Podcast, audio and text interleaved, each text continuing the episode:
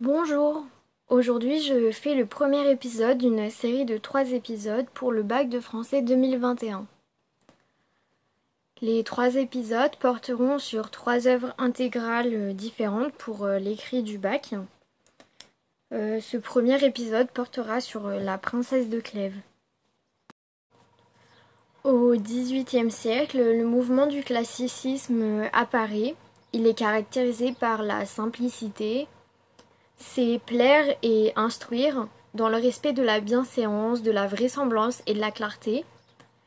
Euh, le classicisme fait la peinture de l'homme et en parallèle euh, se développe la préciosité qui met l'accent sur les sentiments amoureux et euh, sur la littérature galante. L'auteur, Madame de Lafayette, née en 1634, qui est dame d'honneur, participe à des salons littéraires précieux dans lesquels elle rencontre notamment La Rochefoucauld. Elle publie La princesse de Montpensier en 1662 et La princesse de Clèves en 1678. Euh, donc celui-ci met en scène un personnage en proie aux passions amoureuses. Il s'agit du premier roman d'analyse psychologique. Elle publie euh, ses œuvres anonymement pour un choix de prudence car euh, dans La princesse de Clèves, euh, elle critique la cour, donc c'est pour ne pas être reconnue. Pour un choix éthique car un aristocrate à cette époque ne travaille pas. Pour un choix éditorial car elle n'a signé aucune œuvre. Et enfin pour un choix d'écrivain pour conserver l'autonomie de son roman afin que les lecteurs ne soient pas influencés par son genre ni euh, par son statut social. Maintenant, je vais vous présenter les connaissances qui sont bonnes à savoir pour, euh, pour euh, une dissertation. Donc ce roman est un roman d'analyse, mais qu'est-ce qu'un roman d'analyse?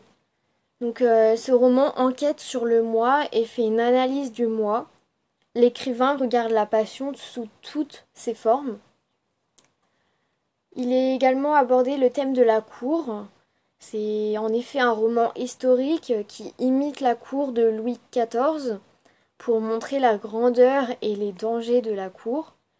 L'atmosphère féerique ne sert qu'à masquer les noirceurs humaines, et la princesse apparaît comme une héroïne en échappant au monde de l'apparence pour se retrouver dans son être profond en effectuant une introspection. Donc euh, la cour, euh, le thème de la cour permet de peindre les mœurs pour corriger les vices. Il y a également une opposition de la passion et de la vertu. Il faudra une intervention, presque fatale pour résoudre le dilemme. Donc euh, il y a une présentation des effets néfastes de la passion. La passion est éphémère, c'est une force incontrôlable et elle est synonyme de mort et d'inconstance. Au contraire, il y a une éloge de la vertu, notamment avec une méditation sur la vertu tout au long euh, de l'histoire. Et euh, le fait que Madame de Clèves quitte euh, la vanité du monde pour des occupations saintes. le jansénisme est également abordé. il reflète l'éducation de la princesse basée sur la rigueur, l'austérité et le pessimisme ce qui correspond à une morale janséniste. Ce roman d'analyse respecte les trois unités comme on pourrait le retrouver au théâtre, avec l'unité de temps, l'histoire se déroule en une année, l'unité de lieu, car l'histoire se déroule à la cour à Paris et à la euh, en province à Colomiers, et l'unité d'intrigue, avec une seule intrigue autour de la princesse. Il y a également une réflexion sur la religion. Euh, la princesse de Clèves se retire dans une maison religieuse pour être en paix.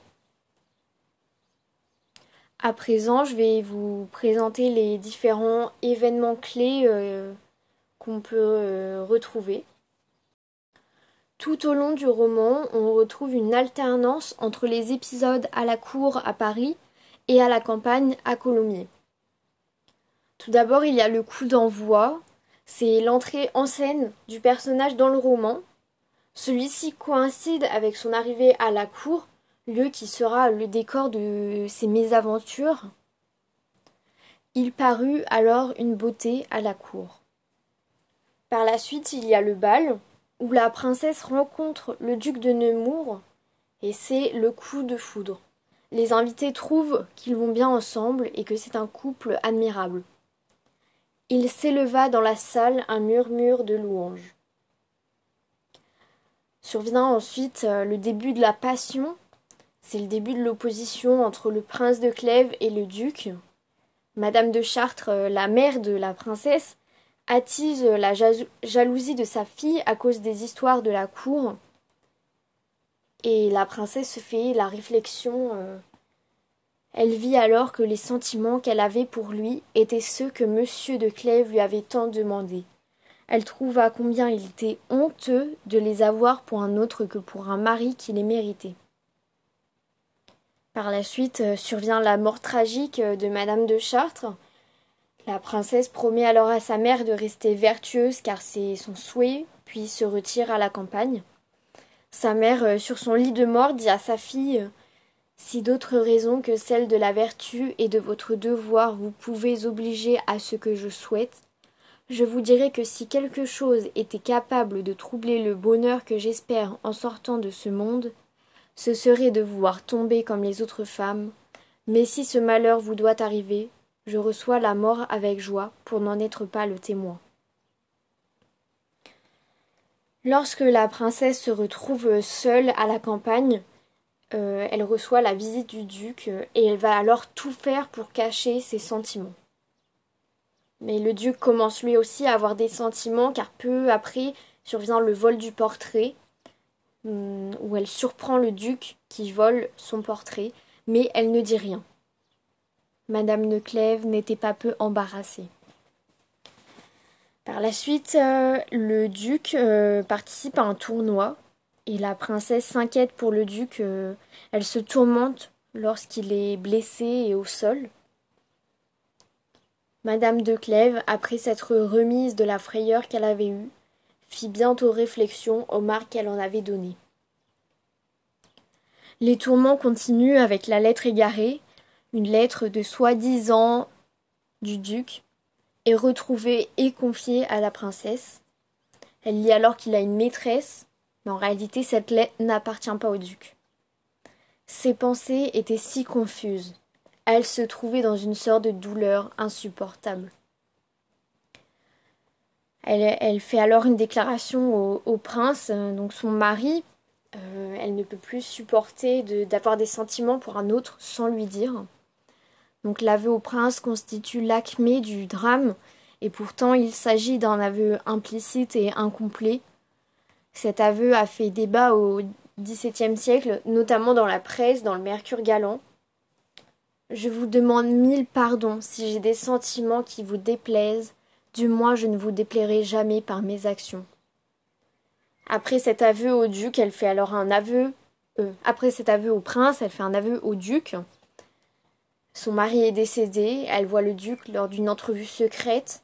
Elle lui dit alors d'aller chercher son bonheur ailleurs, alors que rien n'empêche leur mariage. Mais elle veut respecter son défunt mari et sa mère à qui elle avait dit qu'elle resterait vertueuse. J'avoue que les passions peuvent me conduire, mais elles ne sauraient m'aveugler. Et enfin, euh, le dernier événement, la princesse s'exile dans un couvent pour apaiser sa douleur. Elle laissa des exemples de vertus inimitables. Enfin, je vais vous présenter les leçons qu'apporte ce roman donc euh, on apprend que la passion amoureuse est synonyme de tourment, de désordre, de jalousie, de mort. La princesse en y renonçant est un exemple pour les jeunes filles de cette époque. Et au contraire, on apprend que l'amour divin est durable et guide une vie. Enfin, on se rend compte que la cour est un monde d'illusions, un espace dangereux et anti-religieux. Merci pour votre écoute et on se dit à bientôt dans un prochain épisode.